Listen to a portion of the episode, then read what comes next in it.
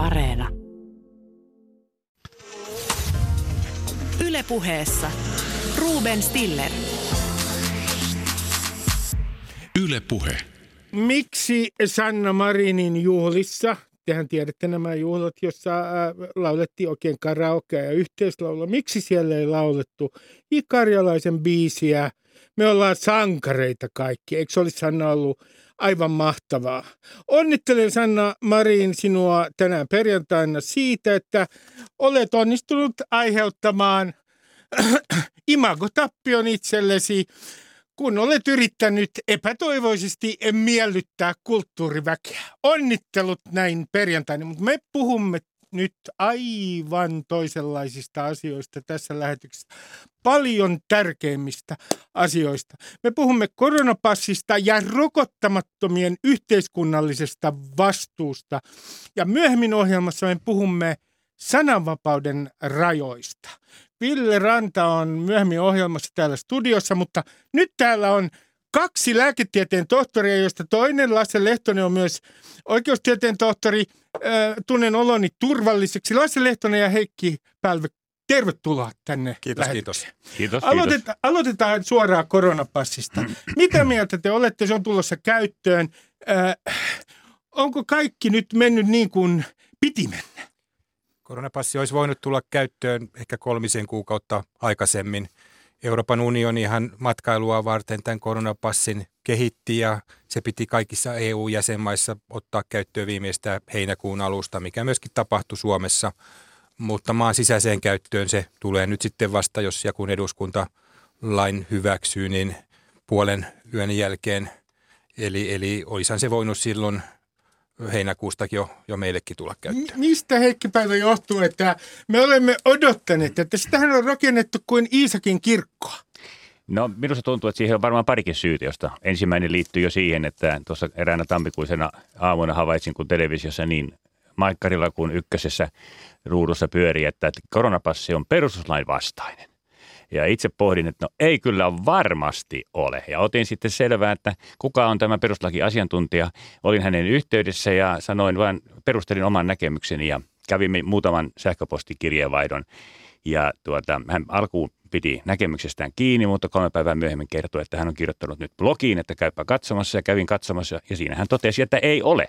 No Heikki Päivä, onko, onko sinun pointtisi tässä se, että kun äh, on kritisoitu sitä, jossain määrin, että perustuslakiasiantuntijat ovat liikaa pyörittäneet suomalaista koronakeskustelua. Jos hieman karrikoin, niin joskus on tuntunut jopa siltä, että kun perustuslailla lyö koronavirusta päähän, niin siihen kuolee. Niin, niin onko, onko todella näin, että tässä on niin etsitty, perustuslakiasiantuntijat ovat liikaa etsineet ongelmia? No tähän liittyen en osaa sitä sanoa, mutta kyllä näin niin kuin tuota katsomosta katsellessa tuntuu sitä, siltä, että perustuslakia tulkitaan kyllä äärimmäisen yksilövoimallisesti, niin kuin, voimallisesti, jossa toisessa näkövinkkelissä sitten ehkä joku toinen yksilö jääkin jalkoihin. Ja tämä asia on nyt aivan erinomainen esimerkki siitä tässä tämä koronapassi. Mutta tässä, jos nyt perustuslaki asiantuntija tällä ulostulollaan teki, ää, teki jotakin, niin hän sai aikaan sellaisen yleisen näkemyksen, että se on perustuslain vastainen, niin joten se, sitä ei voida tehdä. Sinä, mä tarkennan vielä. Sinä tarkoitat siis sitä, että yksilön vapauksia on korostettu liikaa tässä keskustelussa, että tämä keskustelu on liikaa painottunut, se on vinoutunut tämä keskustelu yksilön oikeuksiin. No kun näin sen asian kysyt, niin mä en osaa sanoa tuohon juu, niin kuin kyllä tai ei mm, suoraan, mm, vaan mä sanoisin sillä viisi, että kun meillä on kysymyksessä iso epidemia, joka on siis hyvin virulentti, tarttuu helposti, helposti ihmisestä toiseen ja on vielä hyvin vakava, niin tämmöinen yksilö, ja siihen sitten yhtäkkiä löytyykin parantava hoito, joka no, rokotteella on omat probleemansa, mutta lähtökohtaisesti me tiedämme, että sitä käyttämällä me selviämme tästä epidemiasta koko lailla kuivin jaloin. Mutta tarvitsee olla kriittinen massa ihmisiä, jotka ottaa sen sen rokotteen. Ja nyt tässä tuleekin tämä eettinen dilemma, joka liittyy tähän yksilön vapauteen tehdä itseään koskevia päätöksiä, joka meillä on tietenkin aivan selkeä. Se koskee myös terveydenhuoltoa. Henkilö päättää itse, ottaako hän jonkun hoidon vai ei. Ja tässä tapauksessa se on meidän ihan perustuslaillinen oikeutemme, että ei ole pakko ottaa hoitoa, ei ole pakko ottaa myöskään rokotetta. Siitä seuraa se, että kriittistä massaa ei saavuteta ja tämä epidemia pystyy silloin jatkumaan ja aiheuttamaan yhä uudelleen ja uudelleen huolia ja sairastumista. Hyvä Heikki Pälve. Lasse Lehtonen, kysyn sinulta e, e, tätä samaa asiaa. Siis jos me yritetään konkreettisesti määritellä suomalaisessa yhteiskunnassa rokottamattomien vastuu tällä hetkellä, niin miten sinä määrittelisit heidän yhteiskunnallisen vastuunsa?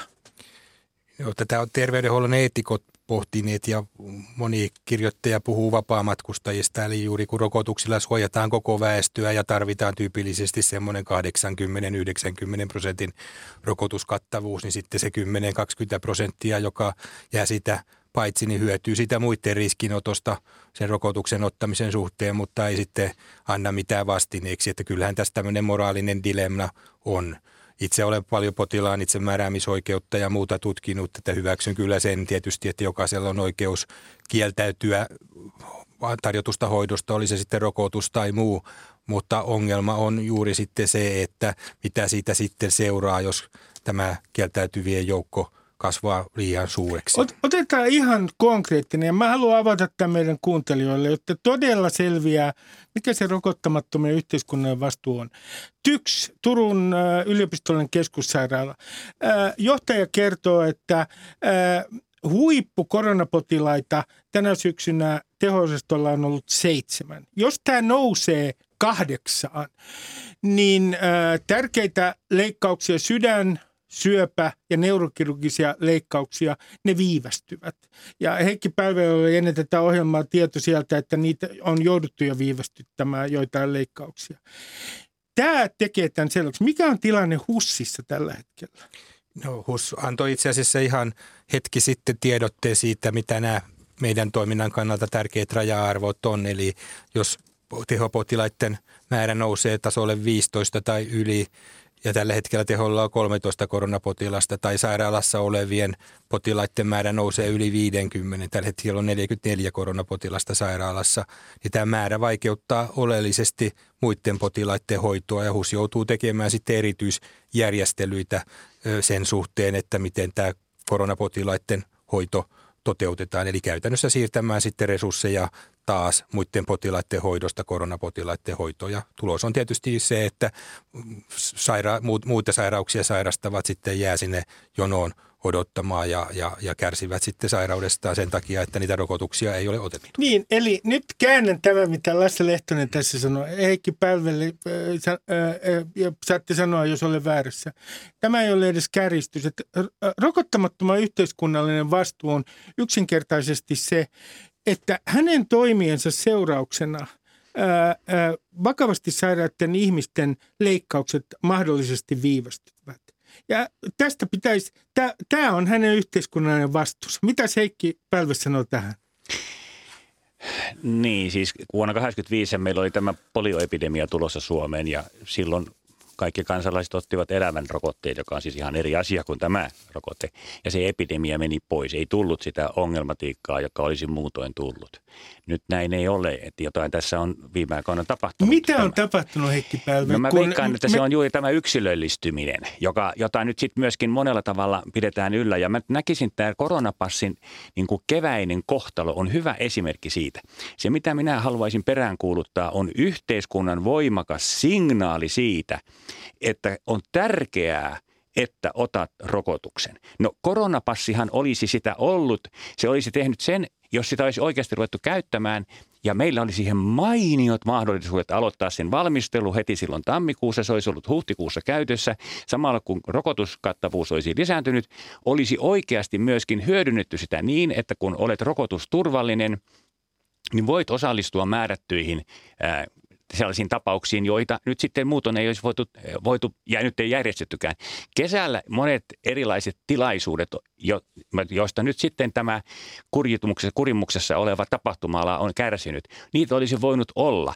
No se olisi ollut yhteiskunnan signaali sille, ota rokote ja pääse elämään hyvää, normaalia tavallista aikaisempaa elämää. Ja. Mutta nyt tätä korostettiin, että se onkin epätasa-arvoista. Se oli minulle aivan kamala se, pettymys ajatellen, että näin voisimme saaneet ihmiset miettimään, että jees, minä olen mukana. Sen sijaan denialistien ää, näkemykset sitten kesällä yleistyvät. Ja nyt meillä on vaikeuksia saada tätä koronakattavuutta. Tässä lyötiin niin kuin punnuksia aivan väärään kohtaan siinä vaassa. No, tämä on mielenkiintoista, koska Sanna Marin alun perin niin puhun nimenomaan siitä, että tämä loukkaa tämä koronapassikin tuota yhdenvertaisuutta. Huomauttaisin, ja nyt sanon erittäin sarkastisesti, ja sanon tämän myös Sanna Marinille, että tosin tämä virus, niin se ei niinku ole oikein yhdenvertainen. Se esimerkiksi iskee vanhempiin ikäluokkiin kovempaa. Näyttää siltä, että miehet saavat vakavia taudinmuotoja todennäköisemmin kuin naiset. Joten meidän täytyy varmaan saarnata tälle viruksellekin tätä yhdenvertaisuutta. Mutta tämä oli vain minun kommenttini. Anteeksi Lasse Lehtonen, pieni sivujuonne. Mä kysyn Lasse Lehtonen sinulta sitä, että kun tämä koronapassi nyt tulee voimaan, mikä sen vaikuttavuus on konkreettisesti? No, siinä on niin kahden tyyppistä asiaa. Toinen on se, että sen Terveyden ja hyvinvoinnin laitoksen käsityksen mukaan se estää suurin piirtein yhtä tehokkaasti viruksen tartuntoja kuin nämä vaikka turvavälit ja, ja asiakaspaikkarajoitukset, mitä ravintoloissa noudetaan. Näin tässä hallituksen esityksissä on, on, on kirjoitettuna.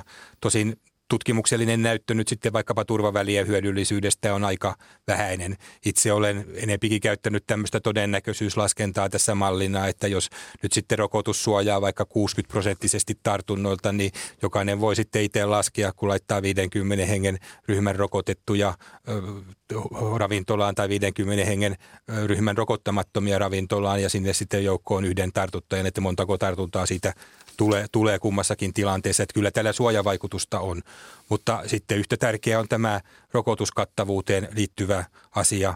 Eli, eli kyllähän meillä on maailmalta maailman sivu niin kuin rokotustodistusten hyödyllisyydestä näyttöä. Nämä ei ole, tämä ei ole uusi keksintö. Me ollaan kuitenkin Suomessakin näitä, näitä käytetty itsekin, kun opiskelut aloitin. Tarvitsin vielä leiman opintokirjaa siitä, että on tupitarkastuksen käynyt ennen kuin kelpasi lääketieteelliseen tiedekuntaan. Että tämä on ihan niin kuin klassinen keino varmistaa sen, että ihmiset huolehtii tästä terveysturvallisuudesta. M- mutta, mutta Leettonen, kysyn vielä kysymyksen pienenä sivujuonteena, kun sinäkin olet sanonut, että työnantaja ei voi tällä hetkellä ää, pakottaa tietenkään työntekijöitään ottamaan koronarokotuksen. Paitsi sitä voidaan jo työhön tarkastuksessa voidaan vaatia. Mutta selvitetään tämä vielä oikein tarkasti, kun lentokentällä me joudutaan esittämään kaiken maailman dokumentteja. Samoin Googlessa jokainen suomalainen suunnilleen on antanut jo valtava määrä informaatiota omasta yksityisyydestään. Niin onko todella niin, että työnantaja ei saa edes kysyä – työntekijöiltä, ovatko he ottaneet kaksi rokotetta, koska tästä on ollut epäselvyyttä. No siitä varmaan tulee kanteluita, jos semmoista kysyy, mutta siis kysyä hän saa, mutta vastata ei tarvitse. Tämähän on se tavallaan se, se problematiikka. Nyt vaikkapa terveydenhuollossa, jos me yritetään meidän hoitohenkilökunnalta selvittää, että oletko ottanut rokotukset tai ei, niin siitä ei tar- sitä ei tarvitse kertoa. Ja se on tietysti potilasturvallisuuden kannalta hankala, hankala asia. Käytännön tasollahan esimerkiksi HUSissa henkilökunta on todella hyvin rokotettu, että niin kun, kun mennään kovin ammattilaisiin, niin tämä rokotussuojan ottaminen on kovin selvää. Mutta sitten kun mennään vaikkapa vanhustenhoitolaitoksiin ja katsotaan lähihoitajia, jotka usein on vielä maahanmuuttajia, niin siellä valitettavasti sitten on aika paljon näitä rokottamattomia ja meillä on kyllä kovin, kovin monta esimerkkiä siitä, että on nimenomaan näihin hoivalaitoksiin on kannettu virusta sitten sen takia, että on joko rokotukset jätetty ottamatta tai suojatoimet laiminlyöty. Kyllä täällä on iso, iso, iso merkitys ja itse olisin toivonut, että tähän koronapassilainsäädäntöön olisi tuotu se mahdollisuus myöskin työpaikalla tätä koronatodistusta vaatia. No Heikki Päivä, sinä herätit äh, suuren kohun äh, Hesarin mielipidekirjoituksellasi. Äh, lainaan sitä. Voisimmeko sopia, että määrätyistä rokotuksista kieltäytyminen johtaa osittaiseen tai jopa täydelliseen korvausvaatimukseen tämän sairauden hoidossa ja oheiskuluissa? Tämä koskisi esimerkiksi sairauslomakorvausta. Myöhemmin sanoit, että sananvalintasi oli huono ja haluat ennen kaikkea herättää keskustelua yksilöiden yhteiskunnallisesta vastuusta. No Heikki Pälve, määrittele sinäkin vielä kerran, että mitä sitten, jos ei esimerkiksi tämä ei tule kysymykseen pohjoismaalaisessa systeemissä, että rokottamaton, maksaa joko täydet kulut omasta hoidostaan tai osan siitä, niin mitä meidän pitäisi nyt tehdä? No sen verran tosiaan on sanottava, että kun eettistä keskustelua aloitetaan, niin, niin on vähän kuin teesiä ja antiteesiä ja halutaan herättää keskustelu. Nämä eivät olleet ikään kuin ajatuksia, että näin pitäisi tehdä. Mm vaan se oli herätetty keskustelu, että mitä pitäisi tehdä. Että tuokaapa nyt jotakin ää, keskusteluun. No ne nähtiin sellaisena, että nyt pitäisi pistää ää, maksamaan kaikki tai muuta vastaavaa samalla, että tämä on niin suoranlainen ehdotus. Ja sitten oikeusoppineet rupesivat pohtimaan asiaa. Toinen, mikä oli aivan käsittämätön juone minulle liittyi näihin niin sanottuihin itse aiheutettuihin sairauksiin. Tällä, tällä minun äh, ulostulla ei ollut mitään tekemistä sellaisen kanssa. Eli alkoholismi, että no alkoholisti joutuisi niin, maksaa itsehoitonsa tai tupakoija. Aivan. Jokaista potilasta hoidetaan aina – hoidon tarpeen mukaan ja piste. Eikä tässä ole kahta kysymystä. Tämä, tämä juonne on ollut aivan älytön ja sitä on täytynyt niin kuin ihan ymmyrkäisenä ihmetellen seurata, mistä tämä on tullut. Mutta formulaatio oli minun ja ilmeisesti antanut aiheen tällaiseen, että harmillista.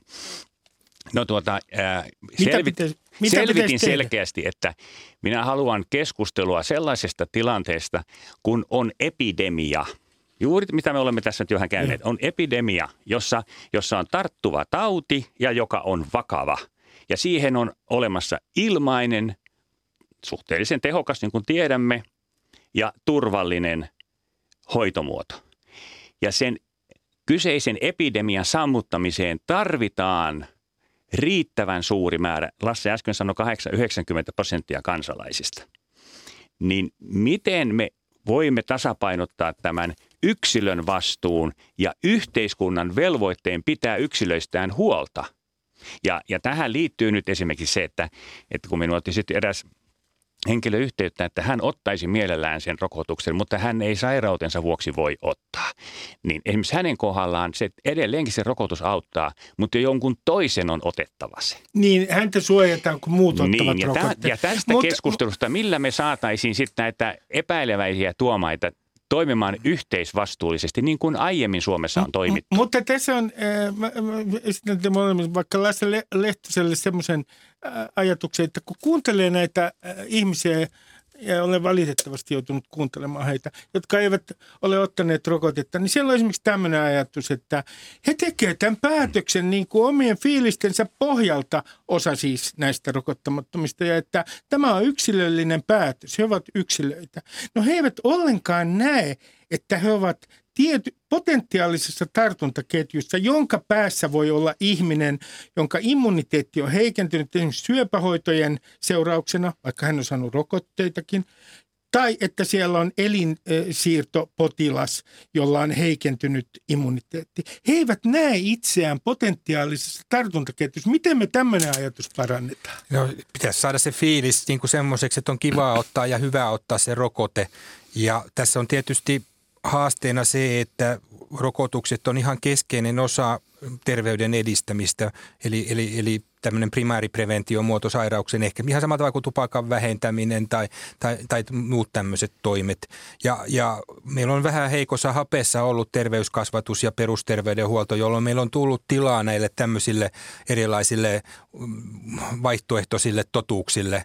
Eli kaikenlaiset asiantuntijat sitten antaa ihan, ihan niin kuin jossain eri todellisuudessa näitä ohjeita. Ja sitten on kysymys, miten me se muutetaan. No terveyskasvatuksessa menee vuosi vuosia aikaa, että se ei auta tässä niin kuin kuukauden tai kahden tilanteessa, vaan sitten täytyy miettiä jotain muuta. Ja on aina niin kuin kaksi vaihtoehtoa, keppi ja porkkana, että kannustimet on tietysti kivoja, ämpäriä haetaan hymy huulissa ja, ja sitten toki sitten, jos on erilaisia niin kuin painostuskeinoja, niin niihin suhtaudutaan vähemmän niin kuin, niin kuin tota, innostuneesti. Mutta maailman sivu on niin kuin rokotuskattavuuden lisäämiseksi myöskin painostuskeinoja ollut, että on ollut erilaisia, vaikka sanotaan nyt tyypillisesti jostain tuolla maailmalla on, jos ei ole lapsia rokotettu, niin ei ole saanut täyttä lapsi lisää tai muuta tämmöistä. Suomessa tämäkään ei menisi läpi, koska se olisi lapsen edun vastaista no niin kuin perusoikeusnäkökulmassa, mutta, mutta meillä on ollut myöskin fiskaalisia insentiivejä, eli on ollut, ollut, ollut niin kuin veron alennuksia tai, tai, tai etuuksien menetyksiä, jos ei näitä asioita ole ollut.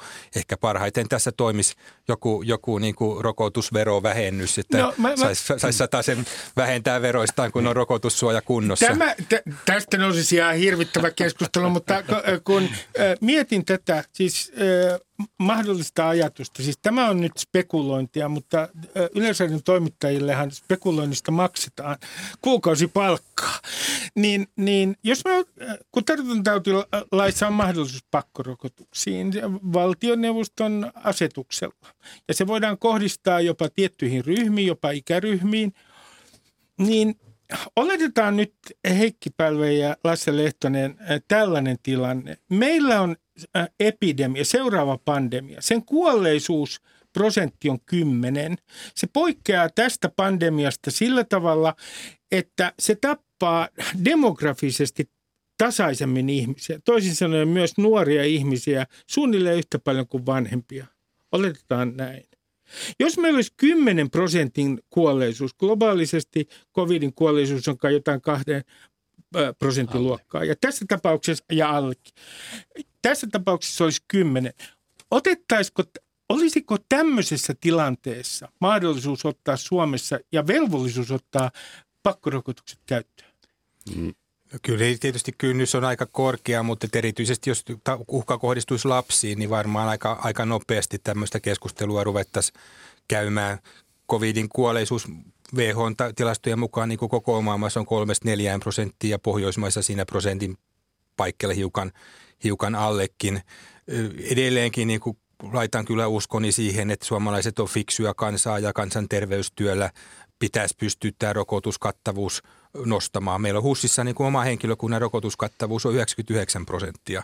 Et tota, ei, ei se niin kuin mahdotonta ole, mutta, mutta kieltämättä minusta tässä nyt vähän viranomaiset yllätettiin housut kintuissa, että kun meillä on totuttu niin hyvään rokotuskattavuuteen, niin ei ehkä osattu arvata sitä, että tämmöinenkin ilmiö nyt meille rantautuu. No ensinnäkin sekin oli hauskasta, kun, kun tämän kirjoituksen tein ja se, kesku, se kyllä herätti keskustelua, sanottakoon se. Ja yksi keskustelu juonne liittyi sitten siihen, että voisiko olla joku taloudellinen insentiivi, että ei, ei sentään, että kyllä pakko on parempi. Ja se olisi niin helpommin suoritettaisiin. Mä rupesin miettimään sitä asiaa, että no miten se pakko sitten tapahtuu, kun joku sanoo, että en tule, että kun lähteekö kaksi poliisia sitten hakemaan. No näin Eli on. miten se pakko oikeastaan... Minä voin hakea Heikki niin, Miten se pakkohan lopulta kuitenkin jollakin tavalla laitettaisiin juuri tämmöisiin joko taloudellisiin insentiiveihin tai tai ihmisen estoon päästä jonnekin. Että, et, mutta sitten kuitenkaan, jos niin päin kysytään, niin se taas ei käy. Et niin kuin, se tuntuukin hassulta. Mutta kun me pohditaan sitä, että millä voitaisiin auttaa tätä tilannetta, niin minä vaan sanon, että jos meillä olisi keväällä lähdetty tähän rokotuspassiin juuri sillä systeemillä, että siitä olisi tehty se porkkana. Porkkana päästä mutta kun se oli eriarvoistavaa. Niin nyt olikin mielenkiintoista, kun tuli esille semmoinen edellytys, että, tai esitys, että, että tosiaan annettaisiin jotain taloudellisia insentiiviä, niin kuin Ruotsissa kuulemma on annettu aterioita tai elokuvalippuja tai siinä kun todettiin, että tai vaikka ämpäreitä, niin eikö sekin ole e-, eriarvoistavaa?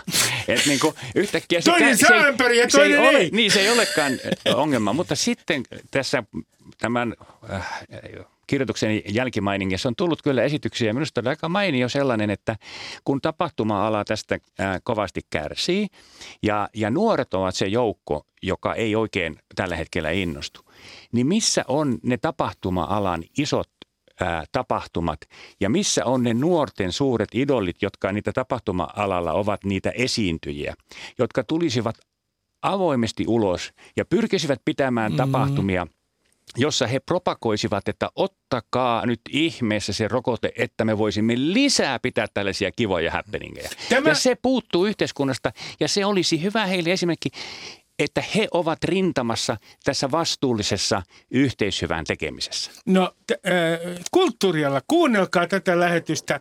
Äh, yhteinen nyt sellainen suuri kampanja, jossa kehotetaan ihmisiä menemään ottamaan rokotteet, koska se hyödyttää alanne ja se hyödyttää kaikkia. Mutta mennään tähän äh, näihin kustannuksiin vielä, jotta kuulijoille tulee selväksi, että mistä summista me oikein puhutaan. Mulla on täällä papereissani tämmöinen hussiluku, että äh, koronapotilaan hoito keskimäärin, se maksaa 16 388 euroa. No äh, Lasse Lehtonen, kuinka paljon enemmän, kuinka paljon enemmän tarvitaan koronasta kärsivään tehohoitopotilaaseen, kuinka paljon enemmän resursseja tehohoidossa kuin muiden tehohoitopotilaiden?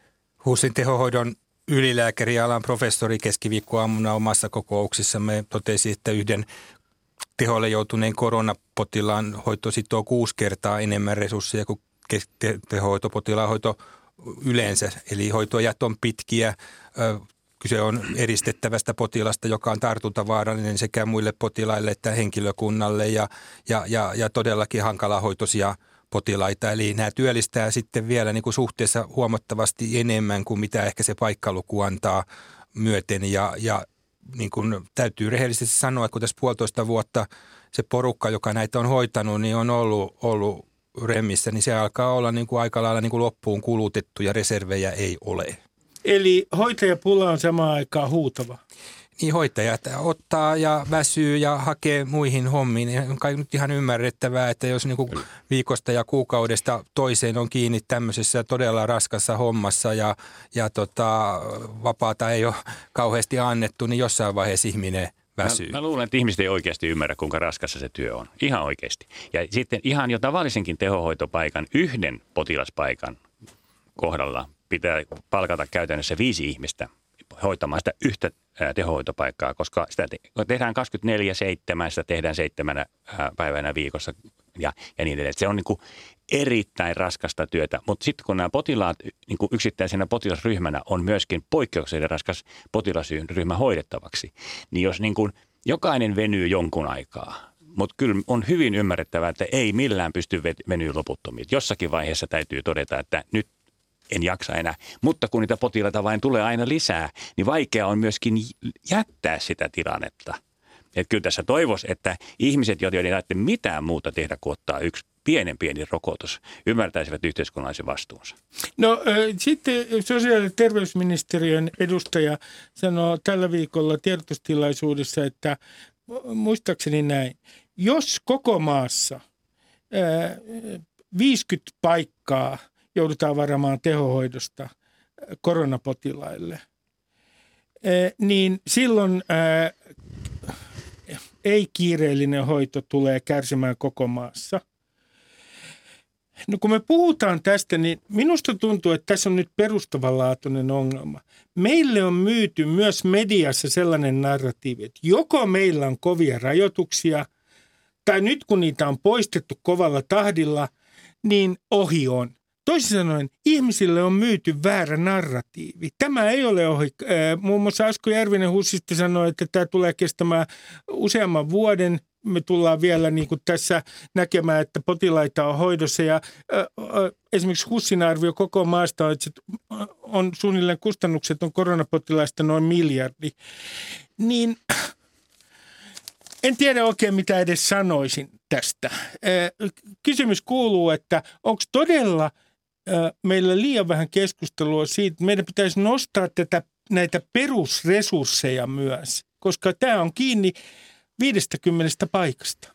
No kyllä tietysti Suomessa tehohoitopaikkojen määrä niin kuin eurooppalaisittain on aika alhainen, mutta meillä on myöskin vuodepaikkojen määrä muuten alhainen, että suomalainen erikoissairaanhoito on ollut kovin tehokasta, vaikka sitä on väitetty kalliiksi ja, ja aika monta vuotta tässä on niin kuin sieltä erilaisia tehokkuuksia ja säästöjä hinkattu.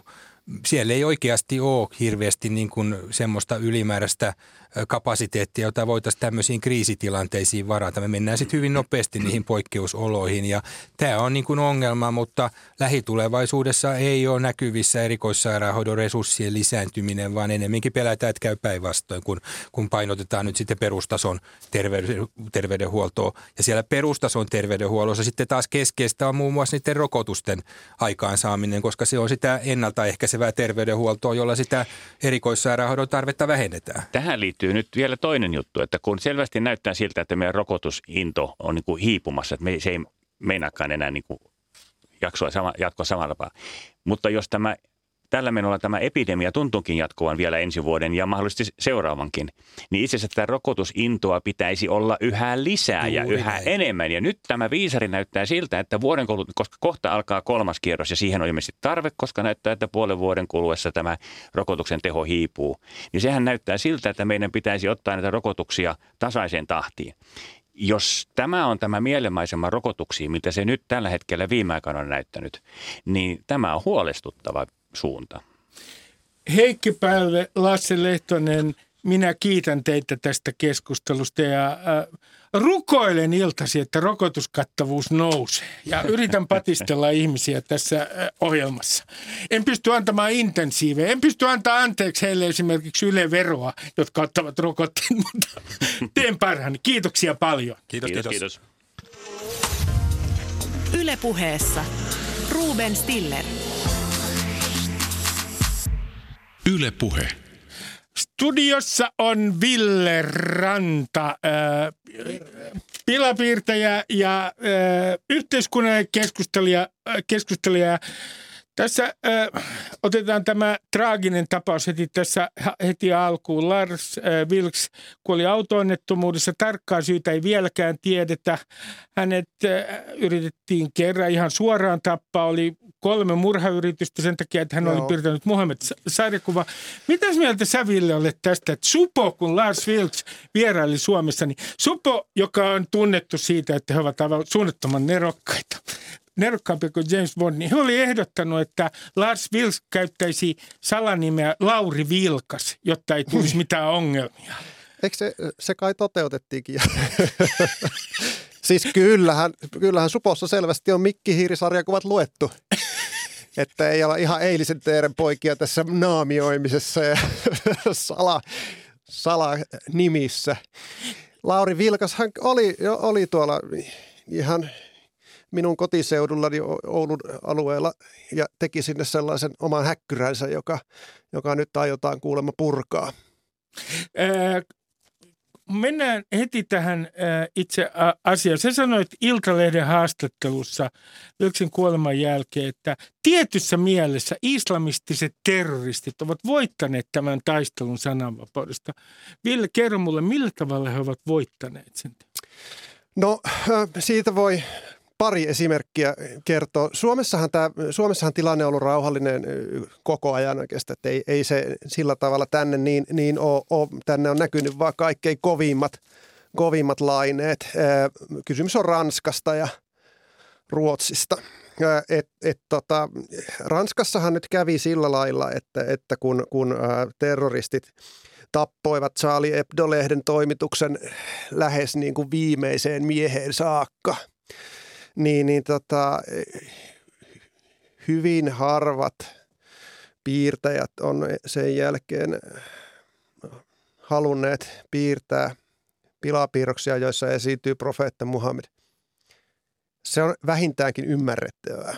Saali Ebdo-lehti on edelleen pitänyt kiinni siitä, että he julkaisevat Muhammedista piirroksia. Kaikki piirtäjät eivät ole tässä pysyneet kärryillä mukana, vaan ovat ilmoittaneet, että he eivät lähde tähän mukaan. Ja ne, jotka, jotka edelleen jatkavat äh, Saali ja piirtävät näitä kuvia, niin tekevät sen vartioivan aseistetun poliisin selän takana välittömässä äh, poliisivartiossa.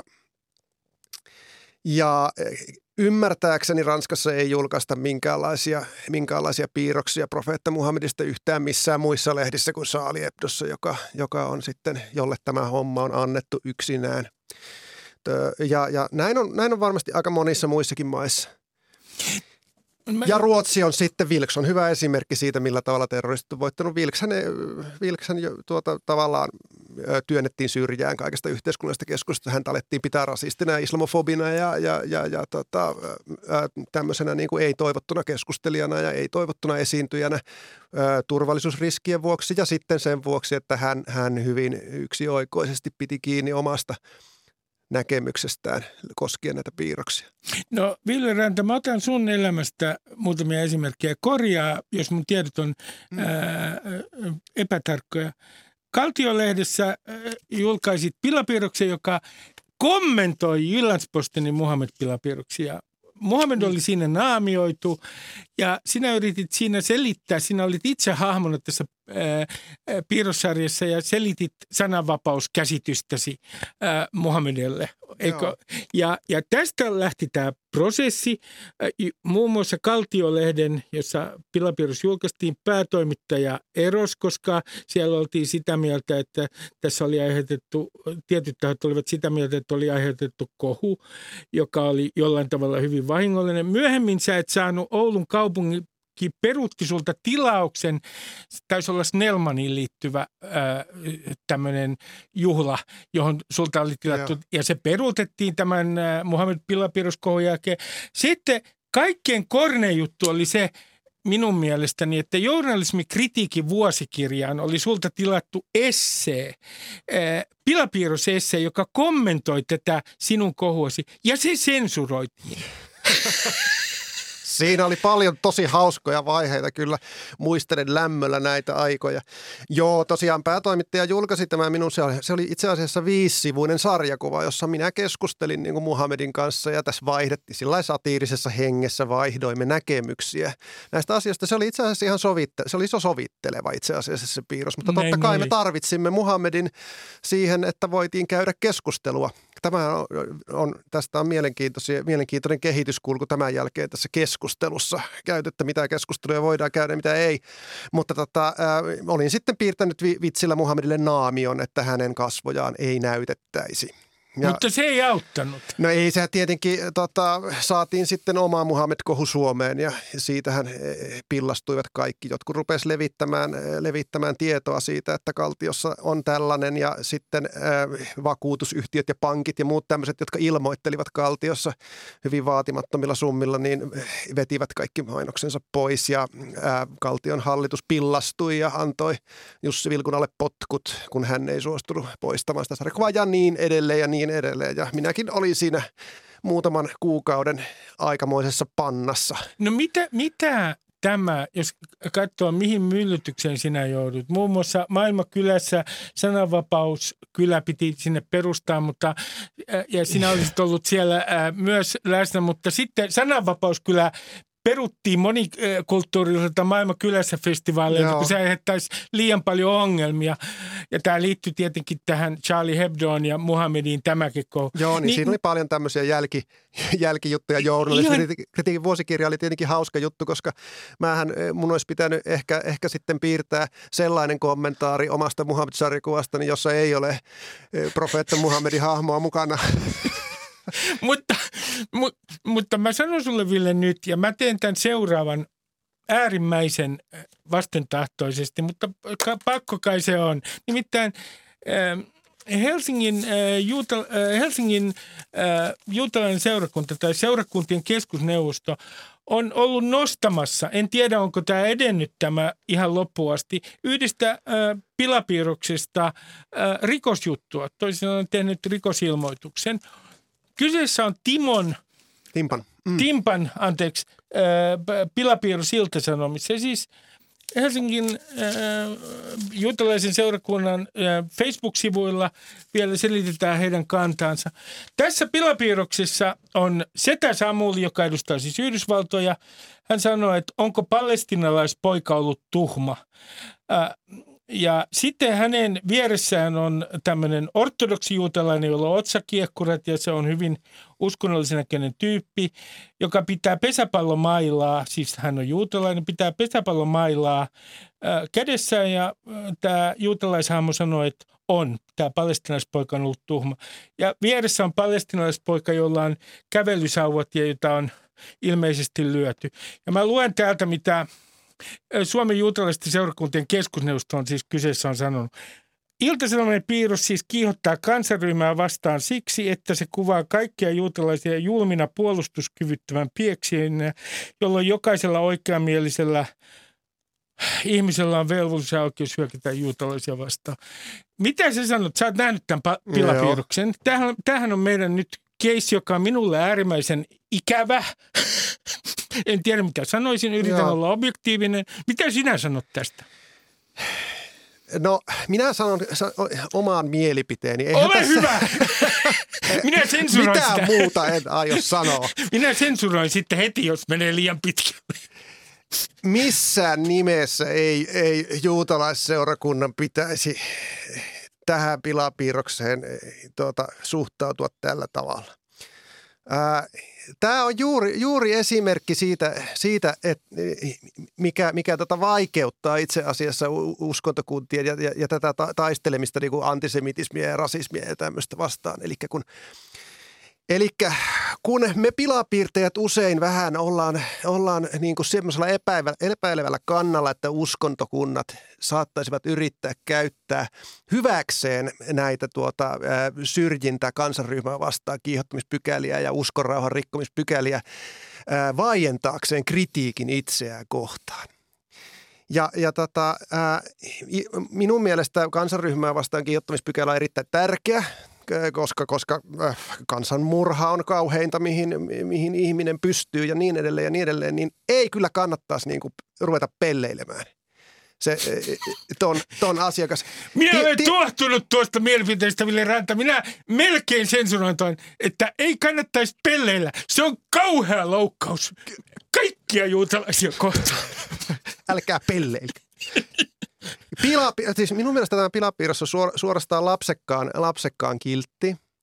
Ja, ja, ja tota, se ei ole, se ei missään, siis valitettavasti en pysty yhtymään tähän näkemykseen, että se, että se tuota, kannustaisi vihaan juutalaisia kohtaan.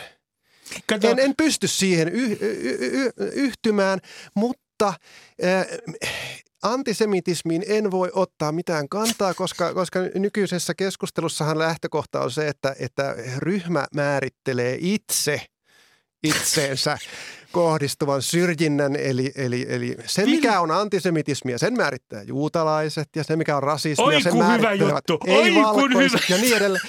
Eli Tämähän on se periaatteessa ihan hyvä, mutta, mutta tota, mitään keskusteluahan tämän takia ei voida käydä. No katso, katsos, kun siis se, mikä tässä on herättänyt tämän kritiikin, niin on se, että tässä on tämä uskonnollinen ortodoksi juutalainen, jolla on otsakiekkurat. Toisin sanoen siinä sanotaan, että kaikki juutalaiset on ikään kuin syyllisiä Israelin kulloisenkin politiikkaan. Näin tätä on tulkittu.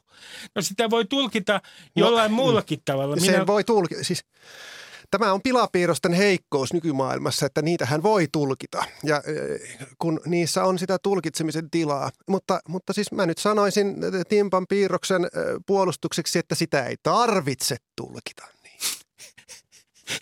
Sitä ei tarvitse tulkita, mutta joidenkin mielestä tarvitsee tulkita mm, asiat sillä lailla, että uskonnot, Villeranta, ne ovat pyhempiä kuin muut ideologiat ne ovat pyhempiä sen takia, että siinä on kysymys valtavan kauniista, spirituaalisista tunteista. Mm.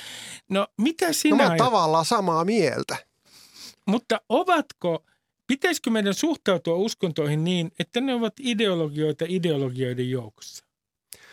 No sana toisten ihmisten sananvapauden näkökulmasta totta kai, koska no, tämä, mikä, mistä siinä muinaisessa Muhammed-sarjakuvassakin oli kysymys, niin – ei yhden pyhä ole toisen pyhä. Et kyllä, kyllä minusta ihmisen tai ihmisryhmän täytyy, täytyy pystyä, pystyä niin kuin pitämään omia pyhiä asioita pyhinä asioina ilman, että koko ympäröivä maailma pitää niitä yhtä lailla pyhinä. Ei se ole mahdollista. Sitä paitsi kun ei ne kumminkaan pidä.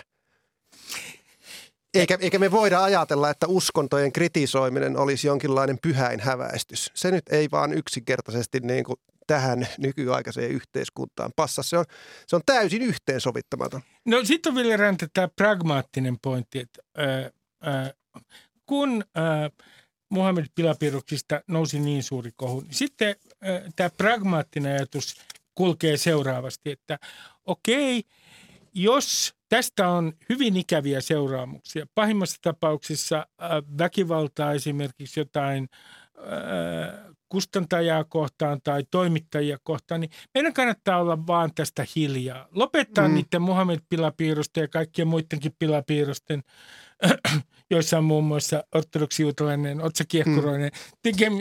tekemisen sen takia, että ei tule mitään kohua. Eikä tule väkivaltaisuuksia. tosin juutalaisten, juutalaisia käsittelevistä ei ole tullut vielä käsittääkseni mitään väkivaltaa. Niin mä kysyn sulta, että näetkö mitään pointtia tässä pragmaattisessa ajatuksessa, että yritetään minimoida vahingot sen takia, että seurauksena on kenties väkivaltaa? No silloin nuorempana en, en nähnyt, mutta kyllä mä nyt nykyään sen ymmärrän varsinkin 15 vuoden tapahtumien jälkeen. Minä ymmärrän kyllä, että ranskalaisia pilapiirtejä ei enää huvita piirtää profeetta Muhammedin. Mm. Kun, kun on, on niin, kuin niin monta tapettu sen vuoksi. Totta kai se, se on niin kuin järkevää. Ja, ja tota, mutta sitten kun mennään tähän sananvapauskysymykseen, niin Tietenkään länsimainen sananvapaus ei seiso tai kaadu profeetta Muhammed pilapiirroksen varassa tai mukana. Mä luulen, että meidän yhteiskunta ja sananvapaus saattaa pystyä se, se, selvitä jopa ilman pilapiirroksia profeetta Muhammedista, mutta sitten kun, kun vilkaisemme olan yli, niin nähdään, että siellä on jonossa kaikki toiset sitten, siis ihan kaikki, ei, ei edes uskonnot, vaan mehän ollaan tässä niin kuin viimeisen sanotaan 10-15 vuoden aikana siirrytty semmoiseen keskustelukulttuuriin, että kaikki ovat sitä mieltä, että heitä ei saa pilkata. Ja se on ihan sama asia kuin se profeetta Muhammedin piirtäminen, jos sinä pilkkaat halla no. Tai, tai jos sinä pilkkaat... Ää, ää, juutalaisia. Tai no jos se menee pelkä... kyllä liian pitkä. No niin. että ei ketään saa pilkata. No, no, ei myöskään, vo- Ruben Stilleria ei saa pilkata. Ei missään tapauksessa. Ei, Heti ollaan oikeudessa. Keski-ikäisiä heteromiehiä ei saa pilkata. Kaikki vaativat kunnioitusta itselleen. No tämä on mielenkiintoinen. Toisin sanoen, Ville Ranta, voimmeko sanoa niin kuin näin, että me ollaan siirrytty johonkin tämmöiseen tiukkapipoisuuden aikakauteen? No joo, olen sitä mieltä, että ollaan siirrytty tämmöiseen vakava, vakavamieliseen aikakauteen. Mutta, mutta siis haluaisin huomauttaa tämmöistä, kun asiat ei ole koskaan yksinkertaisia, että tämä mitään ei saa enää sanoa jengi, niin on itse asiassa osa sitä samaa loukkaantumisen kulttuuria. Mm. Hehän itse päivystävät tuolla somessa loukkaantumassa siitä, kun vihreät on valinneet vain naisia ministereiksi. että kun nyt on, valkoinen heteromies on työnnetty taas niin kuin entistä syvempään rakoon tässä, tässä maassa. Mä, mä, mä en ymmärrä enää, mutta täytyy Ville Ranta sanoa, että mä oon 60 ja mä nykyään putoan ajan kyydistä, mutta koko tämä logiikka, että mitään ei saa sanoa. Ja sitten he sanovat sen, ää, mitä ei saa sanoa, ja heillä on täysin vapaus sanoa se, ja sen jälkeen he heittäytyvät, tietyt porukat heittäytyy niin kuin marttyyriksi, niin mun mielestä logiikka on jo ihan käsittämätöntä. Kaikki niin kuin heittää volttia, kaikki, joo, t- koko tämä, logiikka. Joo, tässä, siis, tässä, to, tässä hommassa toimii ainoastaan yksi logiikka, ja se on tunteiden logiikka. Mm joka ei ehkä ole logiikkaa ollenkaan. Mutta siis tämähän yhdistää kaikkia osapuolia. Tämähän yhdistää, yhdistää punavihreitä, liberaalimedättäjiä ja natsipersuja ja konservatiiveja ja, ja kaikkia persukokoomuslaisia ja vihreitä ja kaikkia. Eli se, että, että tota, e, e, nämä tunteet – Eli, eli tämä loukkaantuminen, että ka, ka, minun, tä, minun ja minun porukkani tunteet ja kunnia on ihan hirveän tärkeitä asioita ja koko yhteiskunnan täytyy kerääntyä siihen heidän, meidän, meidän tunteiden ja kunnian ympärille ja kunnioittamaan näitä tunteita. Eli ihmiset ajattelee, että, että näin niin kuin yksilötasollakin, että, että heillä, on, heillä on oikeus omiin tunteisiin ja totta kai onkin oikeus tunteisiinsa, mutta se, että onko näillä tunteilla mitään väliä yhteiskunnallisesti – niin siitä meidän pitäisi keskustella. Ja minä päätänkin keskustelun vastaamalla, ei ole mitään väliä teidän tunteilla. No kun siis äh, tämä on ilmiö, johon äh, en ole voinut olla itse kiinnittämättä huomiota. Siis minua ärsyttää nykyään se, että tämä argumentaatio on niin kuin tää, perustuu ikään kuin fiiliksiin. Totta kai mä oon tehnyt sitä vaikka kuinka paljon itsekin. Mutta siis tämä on niin kuin mielenkiintoista, että – että pelkkä tunne niin kuin tavallaan riittää. Mistä, mistä tämä on oikein tullut, tämä tapa ajatella? Sitten tuliko se somen kautta, kun some alkoi vilkastua, some tuli Suomeen, että siellä on sellainen dynamiikka, että nimenomaan tämmöiset tunteelliset purkaukset jätepäästöt joissain tapauksissa, niin ne niin kuin leviävät herkemmin. Niin, on, joo, onhan se, onhan se niin kuin, tota, älyttömän tehokas tämä, tämä tota, loukkaantumisen ö, politiikka sen vuoksi, että kuka tahansa voi loukkaantua ihan mistä tahansa, ihan milloin haluaa. Eli ei, ole, ei, tarvi, ei ole mitään perustelua, mitään keskustelua, ei tarvitse käydä sen, kun vaan mennään. Ja si, siitä tota, sitten se vallankäyttö tämän kautta, niin tyhmäkin sen tajuaa. Tämähän osaa kaikki. Mä oon miettinyt, että mistä se on tullut ja kuka olisi syypää. Ja mä olen itse asiassa tässä vasta viime aikoina alkanut pikkuhiljaa päätyä siihen, että tämä kaikki on amerikkalaisten syy. Minä olen samaa mieltä. Amerikkalaiset aloitti ja levitti sen joka paikkaan. Ja sieltä, se löy- sieltä luultavasti löytyy syypää. Eli, eli tarkoitatko se sitä, että, että kun Yhdysvalloissa alkoi tämmöinen – mä tiedän, että jotkut sanovat, että tätä käsitettä käytetään liian epämääräisesti, mutta sanonpa se nyt kuitenkin. Identiteettipoliittinen tämmöinen, etten sanoisi sirkus. Sirkus, niin, joo, niin, sit- niin, muistuttaa. niin sitten se on tullut sieltä tuontitavarana ikään kuin Suomeen ja tuloksena sieltä opittiin tapa keskustella, perustella asiat ää, tunteiden kautta. Joo, joo siltä, se, siltä se vähän näyttää. Eihän se onneksi ole, ole tuota Euroopassa vielä sillä tiedätkö, kun puhutaan tästä, tästä tuota identiteettipolitiikasta ja poliittisen korrektiuden kulttuurista, niin eihän eurooppalaiset onneksi ole ihan sitä noin vaan nielleet. Eli kun e, esimerkiksi keskustelu vaikka, vaikka tota edistyksellisen feminismin piirissä ja, ja sananvapauskysymykset, niin se keskustelu on vielä aika, aika järjellistä enimmäkseen vaikka, vaikka olisikin toisella eri ideologia kuin, kuin toisella. Niin mä oon itse kyllä niin kuin kokenut tämän, tämän niin kuin eurooppalaisen tai suomalaisen keskustelun varsinkin niin, että, että ihmiset on kuitenkin vielä about järjissään, kun vertaa, mitä Amerikasta kuuluu. Eihän siellä enää lehdet julkaise pilapiirroksia ollenkaan. No mä otan sulle yhden esimerkin, Ville. Tämä Simpsonien apuhahmo, joka oli siis intialainen hahmo, niin. joka poistettiin sieltä sen takia, että se oli vääränlainen stereotypia äh, Yhdysvaltain intialaisista. Niin. Ää, ja ja sitten mulle tulee niinku mieleen, kun mä, en, mä olin tietenkin, en ole itse intialainen, mikä minä nyt intialaisista olen sanomaan yhtään mitään, minä voin puhua vain juutalaisista. Ei pitäisi puhua mm. suomalaisistakaan ollenkaan. Niin mulle tuli vaan mieleen, kun mä en koskaan kokenut sitä kauhean loukkaavana, mutta sitten mä ymmärsin siitä keskustelusta, että se on stereotypia, joka voidaan ainakin kokea jollain tavalla rajoittavana tai se antaa niin yksiulotteisen kuvan. Mutta sitten mulle tulee tällainen ajatus mieleen, että huumorihan toimii stereotypioilla. Niin onko idea sitten se, että niin kuin tavallaan vähemmistöjä koskevien pilapiirrosten tai animaatiosarjojen, niin niiden pitää esittää kaikista vähemmistöistä positiivisia stereotypioita. Niin. Ää, niin Amerikassahan tämä on ihan todellinen juttu, että niinku stereotypia yksinään on, siis ei, mitä jos on positiivinen stereotypia, hän saattaa olla kaikkein pahin. Niin. Sehän se vasta alentava onkin. Niin, nimenomaan. Että, että sillä tavalla alentuvasti niin kuin silitellään vähemmistä, ei sekään käy laatuun.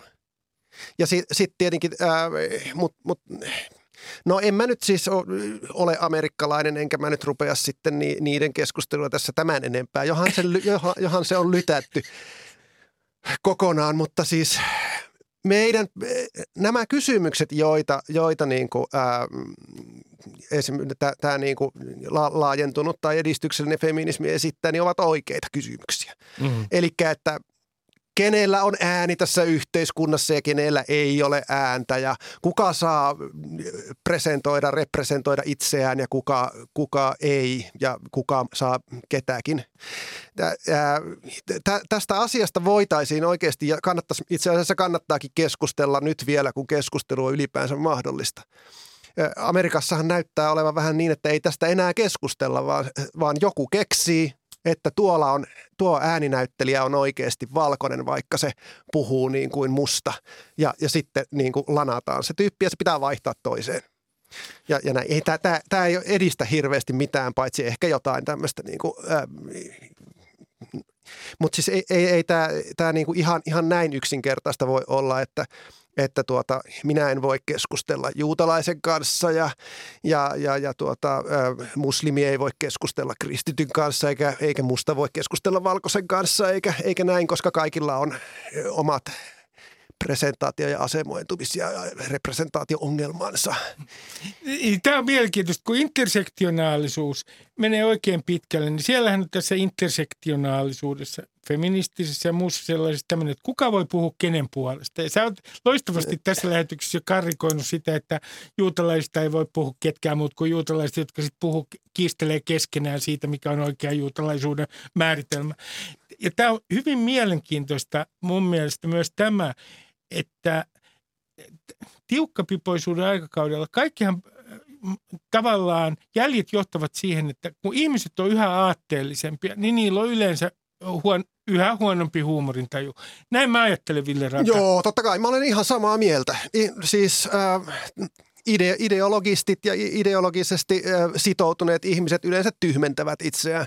Näin valitettavasti käy, vaikka se ideologia olisi hyvä. Si, silloinkin tyhmyys alkaa lisääntyä valitettavasti. Mutta Ville Ranta, äh, onko mitään sulle niin pyhää, että sun pitäisi niinku oikein kerätä kaikki voimas, jotta voisit yleensä tehdä siitä aiheesta mitään pilapiirusta? Siis mikä on sinulle niin pyhää, että siitä ei oikein voi tehdä satiiria? No eikä, kyllä mä periaat, pyrin tekemään useinkin piirroksia, se pilkkaamaan myös sellaisia asioita, jotka on minulle itselle pyhiä. Koska, koska tota, asioita voi, voi katsoa monista eri näkökulmista. Et, et kyllä, kyllä minulle on, on, on paljon asioita, jotka on pyhiä. Minä olen tämmöinen kristitty – M- mutta tota, ky- kyllä mä silti, silti voin piirtää pilapiirroksen, jossa vaikka sanotaan tai näytetään, että Jumala on paskapää, koska se sallii pahan tai jotain tällaista. Eli tavallaan hyökätä omaa pyhääkin vastaan. Suosittelen kaikille, teille juutalaisillekin ja, ja, ja kaikille muillekin, että vähän kokeilee sitä, sitä, tuota, sitä omaa pyhää. Ei se sieltä nimittäin, nimittäin tuota hälvene se pyhyys sillä, että, että, että tuota, sitä kyseenalaistaa tai katsoo eri näkökulmasta. Ville Ranta, kiitoksia oikein paljon tästä keskustelusta ja kysyn sulta ihan tähän loppuun vielä lyhyesti. Aiotko tehdä pilapiirroksia jatkossa, jos Sanna Marin yrittää entistä enemmän miellyttää kulttuurityöntekijöitä? Hänestä. Tein Miellyttämässä tänä, kulttuurityöntekijöitä. Tänä aamuna tein jo yhden ja niitä saattaa joutua tekemään vielä lisää. Kiitoksia Ville Ranta. Ja teille hyvät kuuntelijat, äh, kerron, että mielistelkää tekin, ottakaa pääministeristä oppia, mie- mielistelkää kaikkia kulttuurityöntekijöitä. Voitte tehdä se esimerkiksi ravintolassa, jossa näette kulttuurityöntekijän, yrittäkää uida, kuulkaa liiviä oikein kunnolla ja, ja kertokaa kaikkia kivaa kulttuurityöntekijälle. Sanna Marin, sinä se osaat kuule lukea tuota mediaa. 35 vuotta, Sanna-Maria, sinä se osaat todella lukea tuota mediaa todella tarkasti. Kiitoksia, hyvää perjantaita. Ylepuheessa Ruben Stiller. Ylepuhe.